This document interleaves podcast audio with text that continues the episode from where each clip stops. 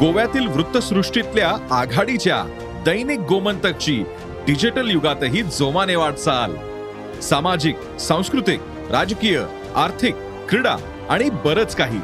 या सर्वच क्षेत्रातल्या महत्त्वाच्या घडामोडी थेट तुमच्यापर्यंत.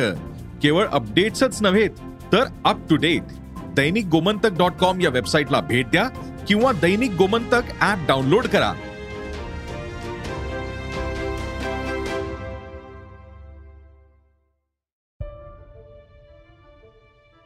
नमस्कार मी भूषण करंदीकर. सरकार नामाच्या राजकारण या विशेष पॉडकास्टमध्ये आपल्या सगळ्यांचं स्वागत. किस्सा कुर्सी का एखादी लेखणी जशी राजकारण्यांच्या उरात धडकी भरवू शकते तसाच एखादा चित्रपटही राजकारण्यांच्या नाकाला झुंबू शकतो. हीच आमची आजची सत्यकथा आहे.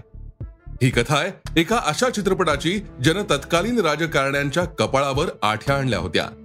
एकोणीसशे पंच्याहत्तरमध्ये तत्कालीन पंतप्रधान इंदिरा गांधींनी देशांतर्गत आणीबाणी लागू केली. याचे पडसाद देश विदेशात उमटले. या आणीबाणीच्या काळात इंदिरा गांधींबरोबरच आणखी एक नाव चर्चेत होतं ते म्हणजे त्यांचे पुत्र संजय गांधी यांचं. आणीबाणीत आणि त्यानंतर संजय गांधींच्या वर्तनाबाबत उलटसुलट चर्चा होत होत्या. विशेषतः नसबंदी शस्त्रक्रियेच्या सक्तीमुळे विरोधक संजय गांधींवर टीकेची झोड उठवत होते. त्या काळात संजय गांधी हे दुसरं सत्ता स्थान बनलं होतं असं बोललं जातं. विद्याचरण शुक्ल बन्सीलाल ही नावंही त्यावेळी चर्चेत होती. देश विदेशात आणीबाणीला जमेल तेवढा विरोध होत होता. त्यावेळी एका वृत्तपत्रानं आणीबाणीचा निषेध म्हणून अग्रलेखाची जागा चक्क कोरी ठेवली होती. आणीबाणीच्या काळात विरोधकांचा मुक्काम तुरुंगात होता. तर अनेक जण भूमिगत झाले होते. अशातच एकोणीसशे सत्याहत्तरमध्ये एक चित्रपट आला आणि काँग्रेसच्या गोटात बॉम्ब गोळा पडला. तो चित्रपट होता किस्सा कुर्सी का. या चित्रपटाचे दिग्दर्शक होते अमृत नहाटा. वास्तविक नहाटा हे काँग्रेसीच होते. राजस्थानातल्या बारमेर मतदारसंघातून ते दोन वेळा लोकसभेवर निवडून आले होते. त्यांना आणीबाणी आवडली नव्हती. याबाबत उघडपणे पक्षाच्या व्यासपीठावर बोलण्याची सोय नव्हती. त्यामुळे व्यक्त होण्यासाठी नहाटांनी मार्ग निवडला तो चित्रपटाचा. नहाटांनी त्याआधी दोन चित्रपटांची निर्मिती केली होती. आपल्या कलेचा वापर त्यांनी आणीबाणीला विरोध करण्यासाठी केला आणि एक चित्रपट बनवला तो होता किस्सा कुर्सी का. एका भ्रष्ट आणि दुष्ट राजकारण्याची व्यक्तिरेखा या चित्रपटात होती. या व्यक्तिरेखेचं नाव गंगाराम उर्फ गंगू. मनोहर सिंग या अभिनेत्यानं ही भूमिका साकारली होती.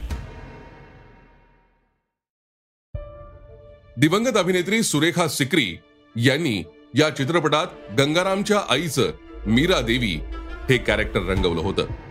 शबाना आझमी उत्पल दत्त संजय गांधी यांनी मारुती उद्योग या नावानं त्यावेळी मोटार बनवण्याची कंपनी सुरू केली होती. त्यावरून वाद उद्भवला होता. संजय गांधी यांच्या कारनाम्यांकडे इंदिरा गांधी दुर्लक्ष करतात अशीही विरोधकांची ओरड होती. त्यावेळी संजय गांधी यांच्याबरोबर आणखी काही नावं चर्चेत होती. तत्कालीन माहिती प्रसारण मंत्री विद्याचरण शुक्ल संजय गांधी यांची मैत्रीण रुखनाना सुलताना इंदिरा गांधी यांचे निकटवर्तीय आणि त्यांचे सचिव आर के धवन आणि वादग्रस्त गॉडमॅन स्वामी धीरेंद्र ब्रह्मचारी. किस्सा कुर्सी का या चित्रपटात ज्या व्यक्तिरेखा होत्या त्या हीच नावं डोळ्यासमोर ठेवून बनवल्या होत्या. उत्पल दत्त गॉडमॅन बनले होते आणि शबाना आझमी सगळं काही मूकपणे सहन करणारी जनता. या चित्रपटातलं कॅरेक्टर गंगाराम हे नुकतंच राजकारणात आलेलं असतं. नेतागिरी त्याच्या डोक्यात चढलेली असते. अशातच त्याला देशातल्या एका मोठ्या समस्येचा शोध लागतो.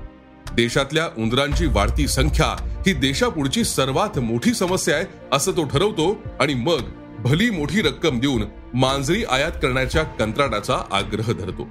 अशा विनोदी पद्धतीनं नहाटांनी त्यावेळच्या राजकीय परिस्थितीवर चित्रपटात भाष्य केलं होतं. साहजिकच संजय गांधींची वक्रदृष्टी या चित्रपटावर पडणं स्वाभाविक होतं. त्यानंही आपल्या हाती असलेल्या सत्तेचा तेव्हा वापर केला आणि एके दिवशी दिल्ली पोलीस फ्रंटियर मेलनं मुंबईहून या चित्रपटाची रिळ घेऊन दिल्लीला आले. नंतर मारुतीच्या कारखान्यात ही रिळ जाळून टाकण्यात आली. मार्च एकोणीसशे सत्याहत्तरमध्ये आणीबाणी उठली आणि इंदिरा गांधी आणि आणीबाणी यांची चौकशी करण्यासाठी न्यायमूर्ती शहा यांचा आयोग नेमण्यात आला. किस्सा कुर्सिकाचे दिग्दर्शक अमृत नहाटांनी आयोगाकडे तक्रार केली. आयोगानं संजय गांधी आणि विद्याचरण शुक्लांवर चित्रपटाची रिळ जाळल्याचा ठपका ठेवला. पुढे सर्वोच्च न्यायालयानं या दोघांनाही दीड महिन्यांची शिक्षा सुनावली. पण सगळे राजकारणी सारखेच असतात याचा प्रत्यय नहाटांना आणि बाणी नंतरही आला. अमृत नहाटांनी या चित्रपटाचा रिमेक केला आणि सेन्सॉर समोर ठेवला. इंदिरा गांधींना पाण्यात पाहणाऱ्या जनता सरकारच्या काळातही चित्रपटामध्ये तब्बल एक्कावन्न कट्स सेन्सॉर बोर्डानं सुचवले आणि त्यातले पंचवीस कट प्रत्यक्षात अंमलात आणले. एकोणीसशे अठ्याहत्तरमध्ये किस्सा कुर्सिका रिलीज झाला तो याच कटसह आजही युट्यूब सारख्या चॅनलवर तो उपलब्ध आहे. पण शेवटी रिमेक तो रिमेकच ना.